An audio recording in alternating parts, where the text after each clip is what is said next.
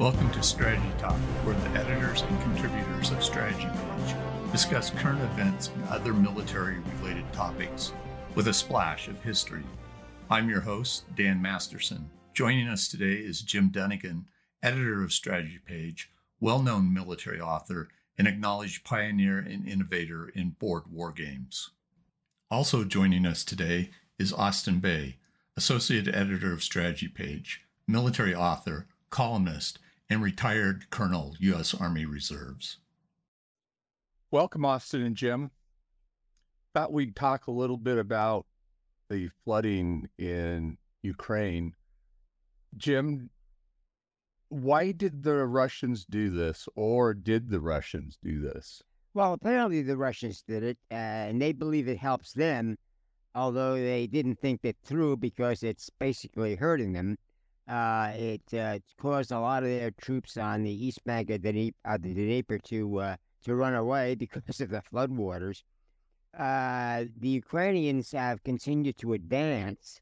Now they'll be slowed down too until the water uh, recedes. Now those are the short-term impacts. Long-term, it's going to mean you know uh, less less wheat crops north of the dam because the, the dam basically supplied you know a large area with the irrigation. So you know I don't know you know Russians apparently don't care about that. Let the let the Ukrainians starve, etc. Um, but it's not really doing them much good at all. Uh, and uh, the Ukrainians seem to believe that it'll it'll backfire on them. Um, meanwhile, the Russians are are falling back from other aspects of the Ukrainian counteroffensive, so uh, things do not look good for Mother Russia.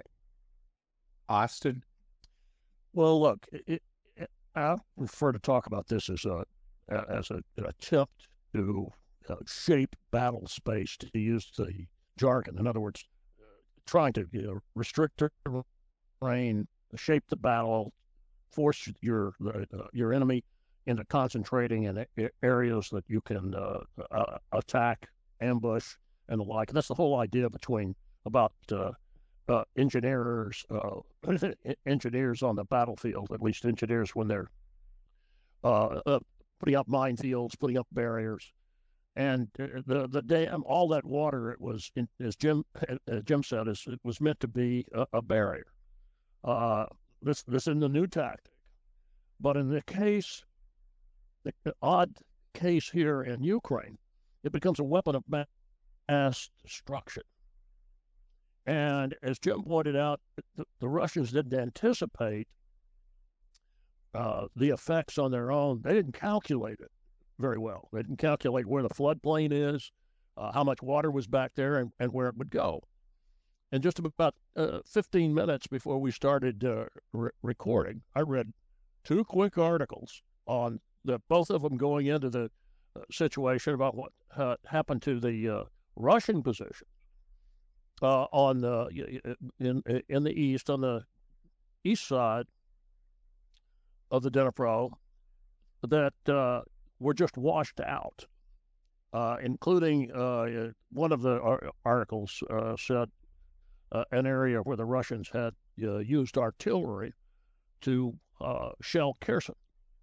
And one of the analysts in that article suggested, well, now if they're going to, they're, most of their artillery is going to be out of range, whatever they got out. And I say whatever they got out because there's some indication that a couple of uh, uh, supply dumps, logistics bases, were inundated, Russian ones, and, and got uh, and got washed out. But it is a weapon of mass destruction because almost 30 uh, Ukrainian villages and towns were inundated. There's still people caught in there, parts of Kherson. Uh, this was off a wire service report. They still have people on top of their uh, uh, houses waiting to be rescued. It looks like somebody's been hit by a by a hurricane. You know, and you're living in Louisiana or or uh, uh parts of Texas when that uh, when that happens in the real low, low areas. Well, uh, that's that's a mass mass destruction event. Now you've got this huge lake and swamps uh, you could see, and I went and did this looking at, at the map. There's some areas that are downriver that would be called here in the United States wetlands. Well, now they're they're part of uh, they're part of a lake, and it does hinder. It hinders movement, uh, of course. If the Ukrainians had plans of bridging operations, uh, they uh, you know don't have the bridge uh, bridge equipment to uh, across across a lake like that. But at the same time, on the flip side is is that all those prepared positions that the Russians had to the south like that, that were right in the area, they're no longer there. They're no longer prepared. Now, one other, th- and the other thing, like a if this were a chemical attack, and you were using a persistent chemical agent, there becomes an area that uh, everyone wants to stay out of. Uh, and now this big lake uh, this inundated area is somewhat equivalent to a place that uh, has been covered. I mean, the, the thing is with with a persistent chemical agent, there you can still move vehicles through if they've got uh, positive pressure and, and they uh, can keep the uh, uh, uh crew crews safe. You can't move, really can't move personnel through them. so that it's, I'm just it's a it's a rough analogy, but nevertheless, it's an area everybody has to stay out of. Now, the flip side for the Russians is that well, the Ukrainians can't come across there, so we can move our, some troops that we have in the south up to the north to try to stop their counteroffensive. As Jim said, maybe, maybe not. There be we haven't heard we haven't heard the the much about what happens above the dam. Now, it was a Kakhovka is what they call it. It's a hydroelectric dam. Uh, the water levels dropped up there. Uh, suddenly, in, instead of a lake uh, uh between the Russians and the Ukrainians, now there's uh, uh, it's muddy. It's a lot lower. I don't know how much lower it is. So that opens that actually opens up what is likely an undefended sector or limited uh, limited defense, uh, an economy of force sector uh, I, the Ukrainians have the mobility to, well, do they? I think they do uh, have the mobility to uh, exploit exploit that again uh, if it's exploitable. Uh, one other thing that uh, I noted, and uh, Jim will probably get a laugh out of this, uh, uh, the Sultan, Turkey's president Recep Tayyip Erdogan has jumped on the dam uh, destruction. And he's offered himself as a mediator and also to head an investigation or to promote an investigation of what caused the dam to blow up. He just he just jumped on that. It's a, it's gotten him some headlines. So uh, you know, Erdo Jim is interested in the dam. Erdo was interested in Erdo. Yeah, the other the other problem is the Russians had built elaborate defenses in the south, uh, and a lot of these were swept away. In fact, that mines were unearthed, uh, fortifications were collapsed, and a lot of those mines actually exploded because of the force of the water. But you know, they're basically not underground anymore. They're a lot easier to clear. But as Austin points out, it's muddy now. But that'll dry out. You know, the warm weather is coming and I think, you know, uh, longer term, you know, short term, it's slowing everybody down, but that'll, that'll quickly change. The water level is going to go out down south. And all of a sudden, you know, the, uh, the, the, uh, the tactical situation is quite different. And I think the Ukrainians will maintain their advantage and they'll probably exploit it faster than the Russians will. The Russians have been, you know, notorious for being slow to, uh, to adapt of course, that's a, that's an old Soviet tradition which they apparently inherited and, and can't shake. Um, so it's basically a question of who's going to uh, more rapidly adapt to the new battlefield terrain uh, and take advantage of it. And my money is on the Ukrainians. Uh, they're already on the offensive. The Russians are on the defensive.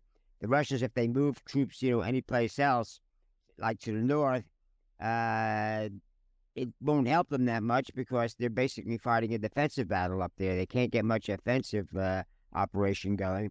the the heavy losses they took at the Bakhmut uh, battlefield uh, is basically causing problems with uh, mobilizing more Russian soldiers. You know, the, the Putin uh, enacted new laws, making it basically almost well impossible for Russians of military age to leave the the country. Um, but you know they can find other ways to get out. Uh, he basically changed the uh, the mobilization notice uh, law where uh, they they can send it uh, uh, you know electronically an email and that counts uh, rather than having the guy show up. Now if the guy never gets the email or just ignores it what are they going to do?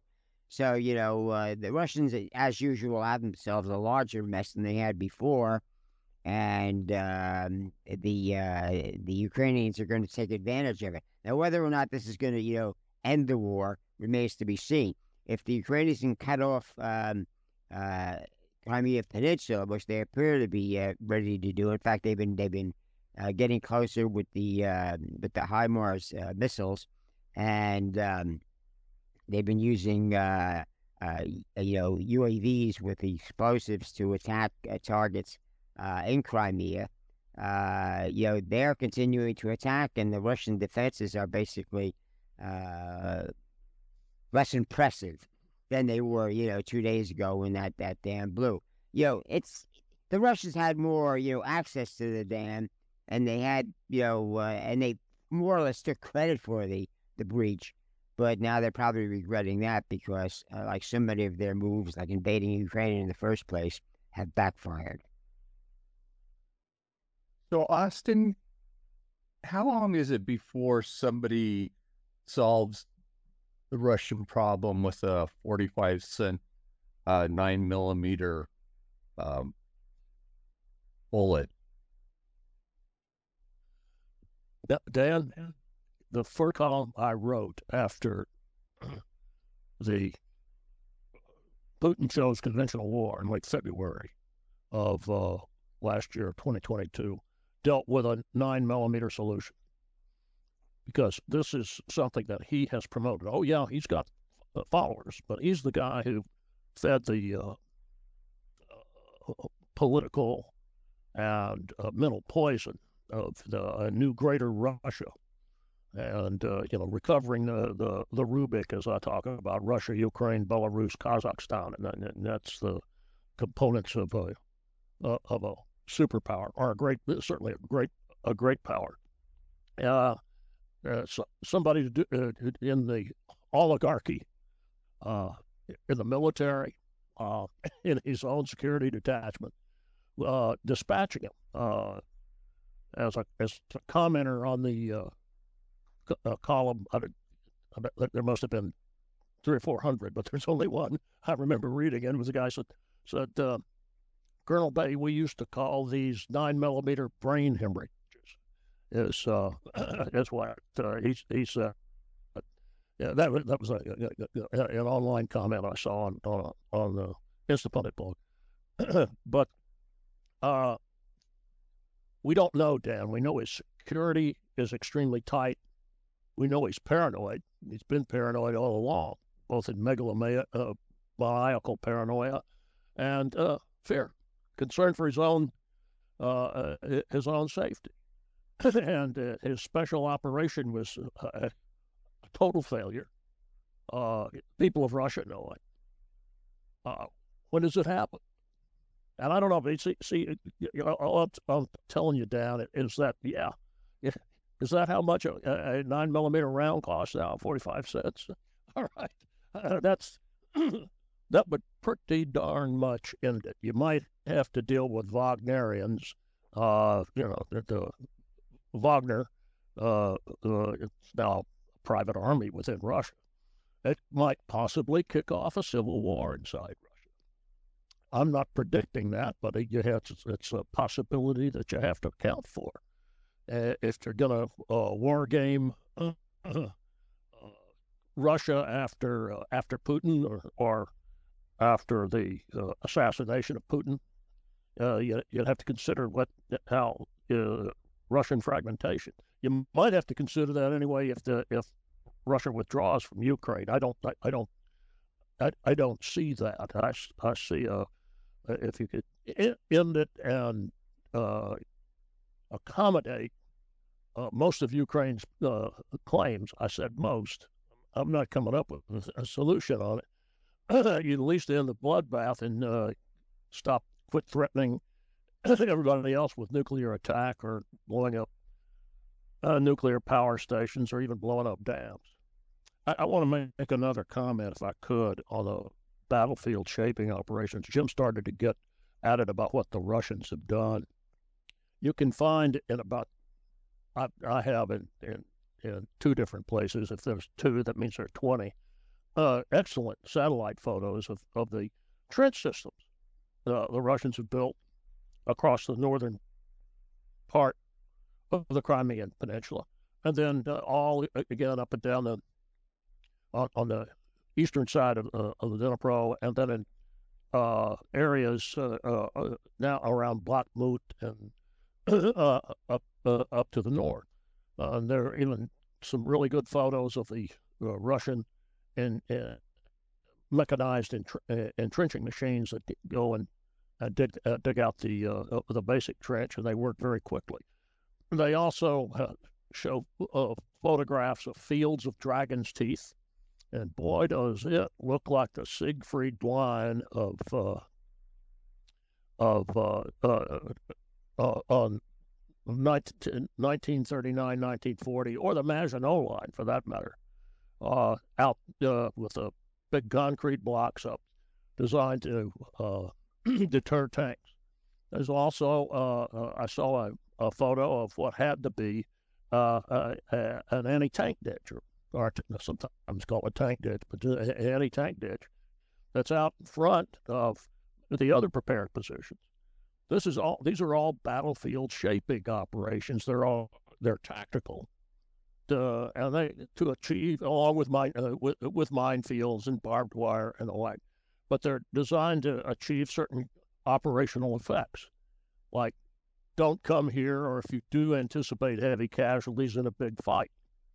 Now, what the U.S. would do, assuming that we had air superiority, is bomb the heck out of it and then send, if you really have to pierce it, uh, air mobile forces go over disrupt the uh, uh, uh enemy rear, and then if you got to bring your armor through, now your your engineers go and and and blow up all the enemy obstacles, or your and your uh, armor vehicle launched bridges come in, you go over the tank ditch and the and uh, and, and the like.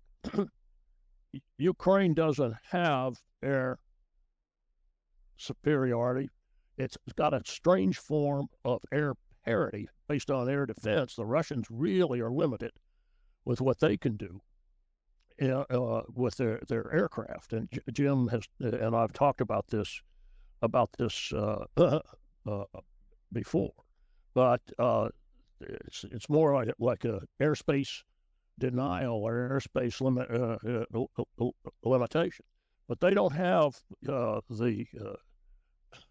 air power or the helicopters to launch uh, uh, the kind of an air mobile uh, assault to cross that river, come down, hold, disrupt uh, Russian counter counterattack, so the, the, heavier forces can cross. I don't believe they do. I haven't seen evidence that they have enough. They certainly got uh, enough helicopters that to launch uh, raids in the rear area, and apparently they've done that done that several times. But uh, uh, that this goes back to what I initially said that the blowing up the dam was supposed to be a, a battle space shaping operation, uh, engineering in this case, uh, uh, and, it and, it looks like, according to the reports, the, the Ru- Russian saboteurs blew it up uh, with the the dam up with high explosives. So sneaky special operations engineer attack is what uh, is what blew up the tank. Yeah. Jim, how is the uh, spring offensive going for the Ukrainians? Well, it's moving along. It's certainly moving a lot more. Uh, how should I put it? Uh, uh, deliberately than the uh, the Russian defenses. In fact, Russians are so demoralized that uh, some of the uh, Putin's uh, critics are saying, you know, uh, they can probably get Putin out of office in, during the uh, with the uh, 2024 national elections.